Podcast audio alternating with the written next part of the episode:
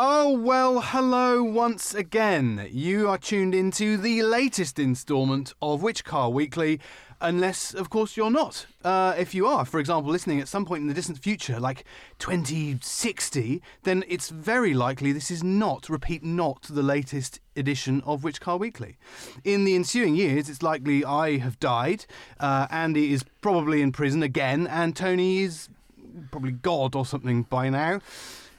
Before that, let's discuss all of the current topics that have been happening. Hot things in the automotive industry. Automotive industry, is that what I said? I did the second time. That's all. More or less, more or less. Close enough. My name is Daniel Gardner, and as I've already said, I am joined by two very special beings indeed.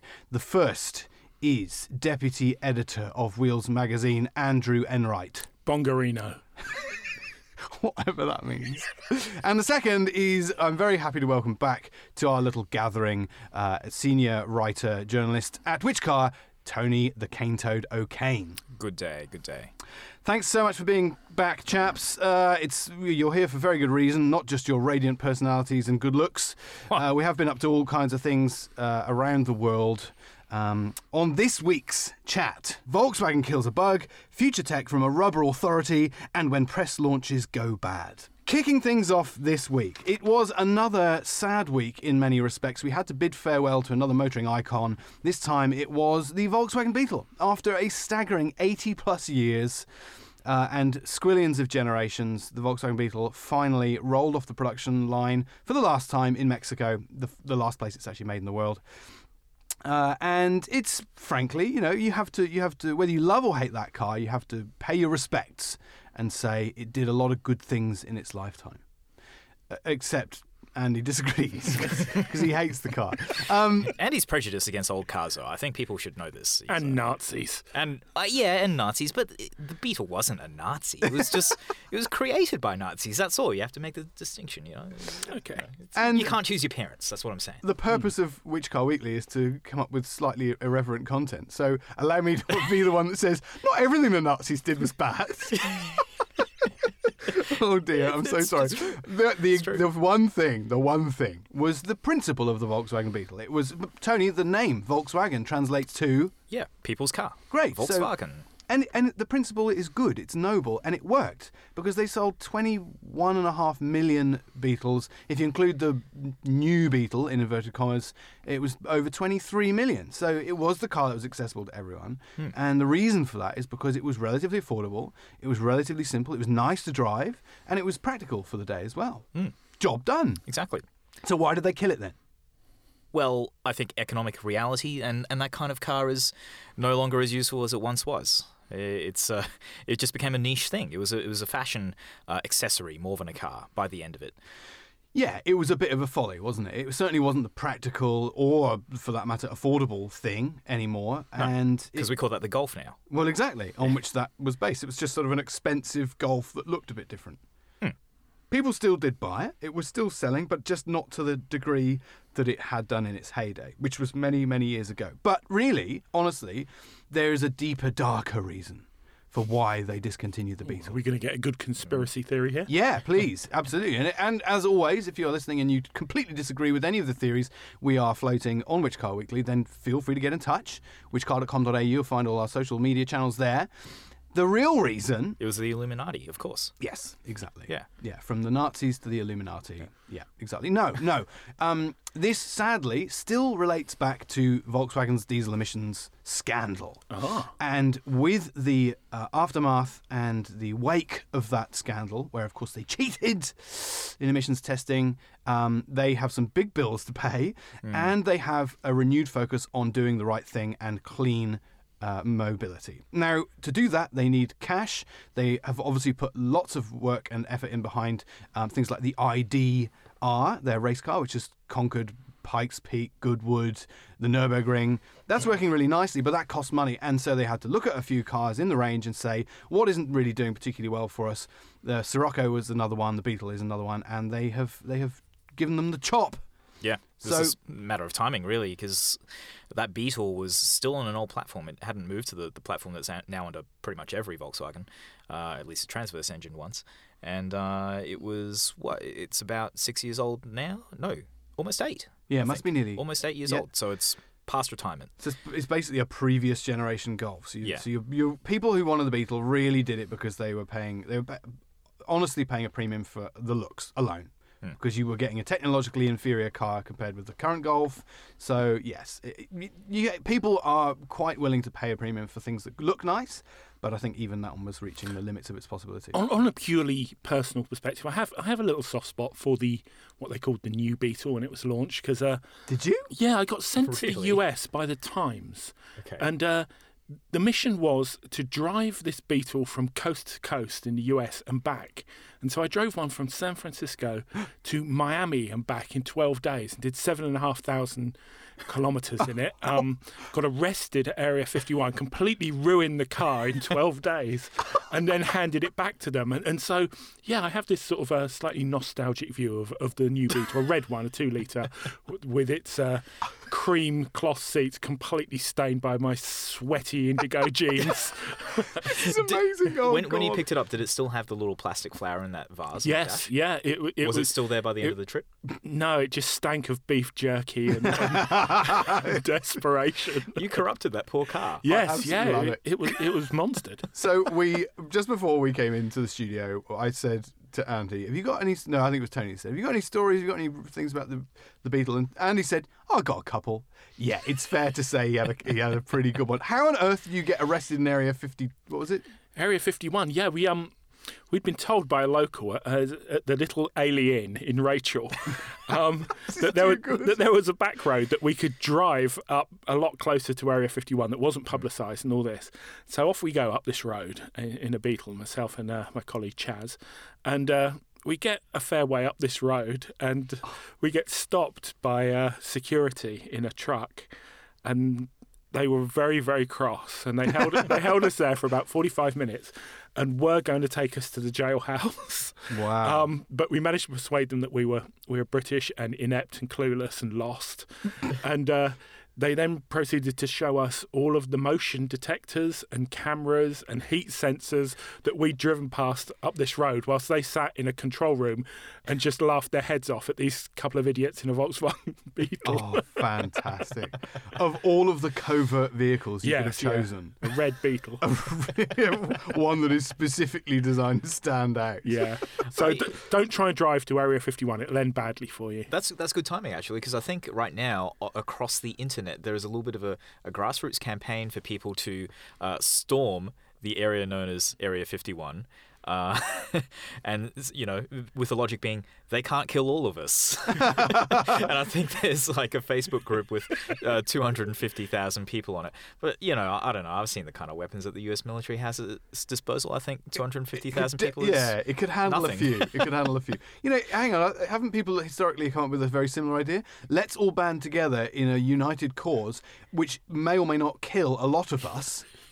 Uh, But some of us will sup- survive in the name of the cause. Yeah, it sounds a lot like a, a cult. yeah. Usually doesn't end end well. No, okay. So we won't be subscribing to that, whether it be in a Beetle or any other car. No, no, that's that's up to the individual.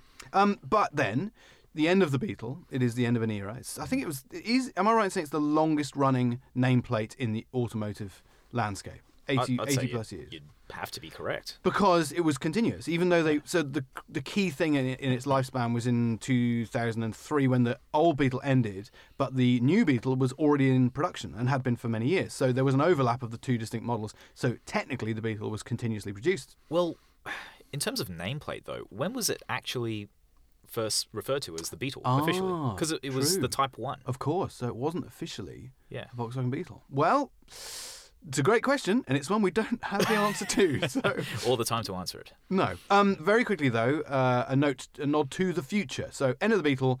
Um, but this is, of course, the start of something new. We've lost one retro icon, but another one is in the wings, waiting to emerge, and it's based on a concept Volkswagen revealed called the ID Buzz, which is obviously a hark back at the the camper van. And they have said that there will be a production version of that car on its way, and it will be pure electric. So it will be a very nice sort of serendipitous continuation of the Beetle, albeit a much more environmentally friendly version. But it's another retro thing, isn't it? Yeah, hundred percent. It. Uh, I mean, it's obvious where they're going with it. Do yeah. we like this retro thing? I'm, I'm, I'm kind of in two minds about it. When it's done well, Yeah. I think it's good. But there are so many lazy. Uh, yeah. Chrysler PT Cruiser. What on earth is that? It's just horrific. It was a, a bizarre caricature of what old American cars look like. Yeah. it was just awful. It was, just not terrible. But it wasn't really going after one particular model, was no, it? it was, it was sort just of like a- a patchwork. yeah, which is just unforgivably Yeah. bad. Yeah. When when I got divorced, um, my ex-wife went out and bought one of those to purely to sully my name. And you know, peop, people were, Wow. ask, That's people were asking me, act. "You- you- you- She really married- knew how to get Yeah, to you. you've been married for motoring journalist for all these years. Did she learn nothing? You know. That is Oh, deeply fantastic. personal. Well, yeah, I mean, I suppose it, I would take offense to it. does it. Re- yeah, what what's the value of having retro models in your lineup as a car brand? You've got the Fiat 500, Toyota's got the FJ Cruiser. Um, There's many, of course, a whole brand built there on you that go. retro Yeah, image. You know, you look at Lamborghini. They created that retro-styled um, Miura, wasn't it? And they never launched it because purely because they said well, retro isn't actually Yeah. what we want to do. Sometimes Wow. it, it can work though. I, I think the Jeep Wrangler is an example where you know those retro cues of the original Jeeps have been integrated into a modern vehicle Mm. uh, sympathetically. At what point, though, does it is it is it because the Wrangler has been continuously made since the original, effectively since the the Willys Jeep? Can you say it's a throwback because it's just evolved? Hmm. Yeah. Whereas the Beetle Hmm. is, is the same thing actually. yeah, you can make that argument for a Porsche 911. yeah, but the you? Fiat It's true. 500, however, that's a hmm. pure retro model because for many years they never made one. So That does is do you have to have a gap for it to hmm. be? See, I like I like cars that are retro in execution, if not like styling. Like the Mazda MX-5 is probably an example of Yeah. that. Yeah. It cast back to cars like Lot- Lotus Elan, but didn't slavishly Just ape the styling. Yeah, copy, yeah. Yeah, I guess Oh, it was pretty close. Come on. Yeah. yeah, when it's a self-consciously retro thing, uh, I think Yeah. that's when the problem starts Yeah. appearing. Well, whatever is around the corner from the retro revival school of thinking, the Beetle has a lot to answer for. uh, Tony O'Kane, you have recently returned from a global mission to Germany. Yes. Where you were with a brand called Continental, which, if Yes. you are listening to a car podcast and you don't know the, the name, then there's something awry. What were you doing there? And uh, tell us about your, your takeaways from the Continental gig. Well, interest, inter- interestingly, this does kind of link into the, the Beetle thing because uh, part of that trip I visited Wolfsburg, Ah. the factory that was originally built to build the Beetle. Um, it was built by Nazis, and the architecture kind of has that signature style of theirs, um, very austere. Um, but yeah, I visited the old uh, Volkswagen factory, which is quite interesting. There's still um, shrapnel holes in the roof, funnily enough, on the factory floor. Yeah, they didn't patch them up because they didn't need to. Apparently, it's like Oh, it, it doesn't leak, so we'll just keep it. They've done that for a reason. Obviously, Well, maybe. obviously you know, you would if you could. Remind the workers, you know, Yeah, exactly right. That's right. Otherwise, the RAF will be overhead. with a grand slam. Does that sound like a Lancaster to you? Uh, too soon? No. Never. Uh, yes, I was there as a guest of Continental um, to have a look at their tech show. Every two years, they put together this uh, little expo of theirs to showcase their latest and greatest technology. And they have quite a bit because over here we think of Continental as being a tire company because that's the most visible part of their brand. It's it's what's yeah. written on the sidewall. Um, however, that is actually a, a minor part of Continental's business. It's something like between twenty and twenty five percent. Um, the bulk of what they earn their money from is manufacturing and selling components to car manufacturers, and these components are usually sensors. Um, Right. Sensors that tell a car how far it is from another car, what the engine's doing, what the, the occupants are doing. There's like infotainment stuff as well. Sensors for detecting intruders in sensitive military sites. I'm not sure. I'll have to defer to Andy's uh, friends for that one. Okay. Um, but mostly automotive. And uh, yeah, they had a bunch of interesting stuff this year across a pretty broad spectrum of uh, automotive technology. Right, including Well, where do, where do we start? They had uh, hybridization. They had like 48 volt mild hybrid stuff that you could uh, conceivably bolt onto an existing engine and turn it from a combustion engine into a pretty efficient hybrid engine that you could drive for like 30 kilometers no problem just on electric power. Right. Uh, that was quite nifty. They, they had that fitted to a, an old Ford Focus and it, it actually drove pretty well. Um, Wow, more retro stuff. a little bit, yeah. You could transform an existing car into something that's quite advanced. Uh, that was cool. They had a whole lot of uh, connectivity stuff in terms of enabling cars to communicate with infrastructure, by which I mean um, street lights. Right, and, now we're uh, into the good gear. Okay, tell us about that. Yeah, so uh, they had this connected infrastructure display where they had uh, traffic signals and stuff, and they would communicate to cars and to a central server about what is going on at that that particular um, thing, and and beyond just you know is a pedestrian crossing, are the are the lights green, um, but how much traffic is going through, supplying all this data so that you know the theory is that cities would use that to then make more efficient roads. Right. Um, and also, cars would be able to use that data to stay safe. Because if there's a, a car coming and there's a pedestrian illegally crossing that you can't see because it's behind traffic, this infrastructure could, in theory, alert your car, and your car would then tell you, hey, slow down, there's something you can't see that you're about to hit. Uh, that is the whole idea behind the safety stuff. Um, the other side of it is that I asked the question: Could you use all this stuff for um, uh, law enforcement reasons, and uh, particularly speed cameras? And they said, "Well, it depends on the client's wishes." so that's Uh, not a no. no, it's not a no. Uh, Continental's focus is on the safety angle Of and the efficiency angle, but of course they are a supplier, and if the client they're supplying to wants them to build in a, a speed detection capability, it's within the realm of the technology to do it. And it's not just street like intersections. They have stuff that can bolt onto um, lamp posts just along the road, just to sort of have a constant monitoring of even things like parking spaces. So it could beam that information on if there's a vacant parking spot on Okay, the that's street cool, to your yeah. car. Uh, that kind of thing, but again, you know, it could sort sort of uh, monitor your car and tell the government when you're speeding, being a naughty boy. So theoretically, you could be in an old shed with no electronics at all, something like a, a Ford AU Falcon or something. Ford just, AU Falcon, yep, yeah. just For a random just- example, one of Annie's favourite cars Yes, of all I- time. I love Australia's cars. favourite cars. Um, and you could be speeding, and other cars could dob you into the police effectively. Essentially, well, well, the measure your street lamp speed. would Yeah, dob yeah. you in. Yeah, uh, it, it's yeah. We'll see where it goes. That's It's like a really slightly high tech. North Korea. a Yeah. little bit, a little bit police state, but yeah, it's not Conti's intention, but it could be purpose for that. So Oh, watch out. That's watch all out. we need. Hmm. You got any better news out of the trip? Uh, more Big Brother stuff? No, uh, they talked about the tire of the future. Um, oh, right, yes. What's yeah. that? Of, of course, It's tires are. yellow or pink. No, I'm afraid it's still black and it's Oh. very much round. Oh, pff. Does it have air in it? It does still have air in it. Oh, it's, it's the same. It's the funny thing. They keep, you know, people keep thinking that we'll have this airless tire because that's been a an idea that's been thrown around for a long time. But they're like, well, nothing does the job better than air. You deliver a, a better ride, better handling. Um, so it's still going to be an air-filled uh, black rubber hoop, but in the future they're looking at things like tires that can adjust their own air pressure Oh. independently with built-in uh, compressors in the wheel. Looks very complex. What? That's looking a little bit I further. like that. Didn't didn't Humvee have that? Humvees, do, yeah, military vehicles, buses, mining vehicles, they all have that. But this is more for a, a road car thing. So it's Yeah, like it's yeah. miniaturized. Hmm. It's not going to be running all the time or doing big press, pressure changes, but it'll pump your tires up when you're on the highway, so you get wicked fuel economy. Deflate them a little bit if you're on a twisty road, so you get good handling. Cool. Um, and just sort of self-adjust all the time. That's quite interesting. Because you did test a system while you were out there that is a really clever take and a development evolution on ESC, didn't you? Yeah, they, they had a smart ESC system, which again uses that cloud data transmission um, to see how much friction is on the road. So if it's been raining on one particular part of the state or whatever, uh, the roads might be slipperier.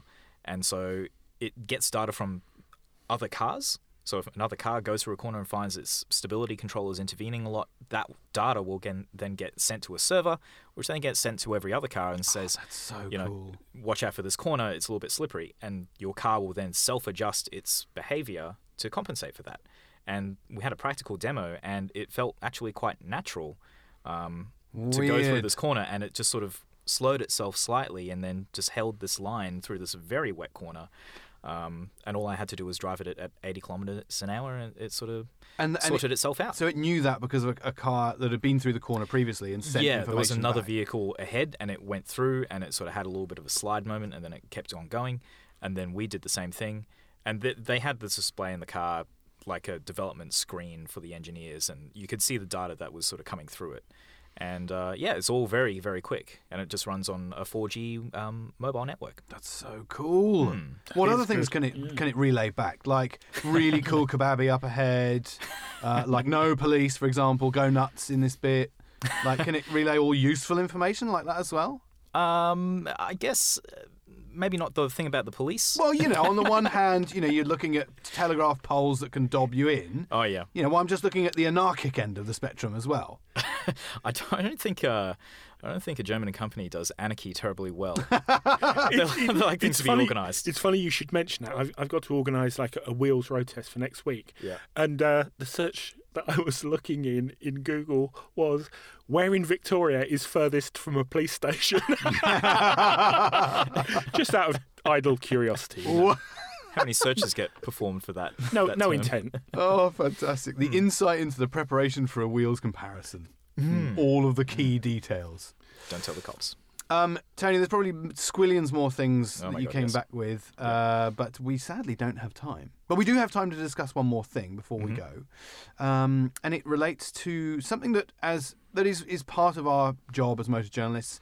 We are lucky enough to be invited every now and then on press launches for new cars, and almost without exception, a part of that launch involves a drive. So we get to- Yes. to develop our first impressions of the vehicle that's being launched. It doesn't always go to plan, and the drive element is not always that useful. Andy, what do you have to weigh in on this subject with? Well, first, a, a couple of disclaimers. You know, normally these these events are extremely well run. We get time with the cars and that sort of thing. Um, and Mazda are normally very, very good at these things. Yeah, um, absolutely. I've been on a lot of very, very good press launches with Mazda. Um, I've just come back from Germany where I was driving the uh, CX-30 and the new Mazda 3 with the Skyactiv X Yeah. clever compression ignition petrol engine. Um, and yeah, I had a bit of a time of it. Uh, it didn't help that I, I'd gone over there and like been seduced by the finger food on, on the on the plane on the way over. I, I couldn't leave the, the cheese straws and the nuts alone. You know, that's everyone, never- that's ev- never everyone's come out of the the uh, the, the, the gentleman's room and, and, and gone Oh, no. gone for the nuts. Yeah, and uh, Oh no! yeah, I got I, I got in a bit of a bad way. Oh, Uh, Let's just say that. And uh, so I was, I was on the press drive, it was it was a, hell of a drive. It was we'd driven to the other side of the world to drive this car that we'd looked forward to, the Skyactiv X, Yeah. and it was a 30 kilometre test route, and it went What? through nine speed cameras, like some of them in 30 kilometre an hour zone. So it was like doing the worst school run you've ever done. Um, and you're feeling really poor, and you're fixated on on the uh, the sat nav and the time. And uh, destination. yeah, kilometers to destination. I had this Mazda person sitting next to me, and I, I just started sweating. And you know, you get the cramps. You're turning the, the aircon down, and I couldn't concentrate. And I was just driving faster and faster and faster, and then braking for the speed cameras like really violently when when he was saying stop speed camera. And uh, I got I got to the end and just bolted into the uh, into the hotel whilst he was trying to show me the uh, boot space. And he was like slightly crestfallen when he looked up and there was no one there. But uh, I think I think the worst aspect of this was, was uh, the next day there, was- there was a tour to Cologne. I, I couldn't go on it. I, I went into my room. Oh, you were really yeah, probably- yeah. uh, um, the PR girl from uh, Mazda, Sonia, she's she was a star. She got me like electrolytes and things. Um, Oh. But uh, I got out. I had a shower and I sort of wandered out the shower and was uh, feeling distinctly secondhand. There was a knock on the door, and about t- like a microsecond after the knock on the door, towel guy starts barging his Oh, way into the room. Yeah, and I probably, with hindsight, I probably should have said, no, stop. But all I could think of was to get the door shut. So he, he probably saw for a split second this large naked man running at the back of the door. And I got my shoulder on it, and I, he got his head just into the kill zone. and uh, I hit him with the door, and I heard him hit the um, plasterboard on the other side of the corridor. And he's going, sorry, sorry. For And, those who've never met Andy, he's not a he's not a small chap. If he wants to close a door, he will do it with sizable force. he uh, yeah he'd hit the deck and um he was apologising profusely and you From know, the other side of the door. Yes, yes. My blood was up. I'm, I'm yelling. I should bloody think so as well. And uh, then Ten minutes later, I had a call from the hotel manager saying, "You have injured one of our staffs." I had to apologise. Apparently, I, I'd cut his uh, his eyebrow a little bit. but, Oh uh, no! So if, if you're listening, I'm very very sorry. I'm deeply sorry for uh, getting you in the head with the door. But it's please, highly likely we do have a huge listenership Yeah. in Germany. Yeah, in, in Königstein in Taunus, if you're listening out there. But uh, yeah, it, next time just leave a little bit longer before you uh, That come seems to in. be. It's, a, This it's is all because some Mazda Europe PR person plugged into Google places in Germany that are furthest from a toilet yeah. while planning your drive route. Had they put you a little bit closer, Yeah, yeah. yeah, But uh, be a bit more I think it was them that spiked your snacks on the plane as well. So it's you would it's probable. Yeah. oh no! biological warfare. But uh, yeah, you know, we've all we've all come a cropper on, on press drives in the past. I'm sure. Yeah, well, there was one recently. I wasn't on this, but there was one recently uh, in New Zealand. BMW ran a, a, a season of its Alpine xDrive. Mm. Um, and if, if you've ever been lucky enough to go to Snow Farm at the top of a mountain uh, near Oh, Queenstown yeah. in New Zealand, um, it's wonderful. It's it's an absolute. It's a snow playground for cars. It's wonderful. Um, but this year there was no snow, so they turned up for the Alpine xDrive in these cars with snow tyres on, and it was completely thawed. There Dirt farm. Yeah, yeah, it was just a lot of mud and rain. So, Ah. so that was a bit of a that was a bit of a fail on that part. But you know, not Can you insure against climate change? Couldn't BMW make a claim on that? Well, yeah, yeah. They- they would have spent a lot of money on this event. the way that BMW insures for against climate change is start making electric cars. I think is the is the easiest that's the way. long game, yeah. Um, yeah. So yes, press car launches they don't always go to plan, do they? Tony, have you got any experiences of of failed? Or not to the same sort of uh, um, amplitude, I guess, as Andy or BMW. Uh, nothing's coming to mind in terms of true Well, disasters. what about what about the the ultimate fail of a press car launch? Um, drive when there isn't a drive element, you know that. Oh, that, I've, I've had that. I've Yes. had that. Oh, One of that's the terrible. most interesting car launches, and you know, I'm doing the air Air commas, quotation yeah. marks there, um, was for Proton. They were launching, I think it was the Suprema yes. uh, in Australia. And what they did was they Sorry, I meant Suprema S. Suprema S. Oh yeah, yeah. My my apologies to Proton, wherever you are. Um, There's another question. very much absent. Um, we we did a launch in Sydney, and they, they got all the journos together and then made us embark a boat. Ah. We got on a boat. It went out into the middle of Sydney Harbour. We had dinner, and there was like some presentations and stuff. Was this a close approximation of the handling characteristics of the vehicle? Maybe. but then after a while, um, someone from Australian Idol came on, and not, not a winner.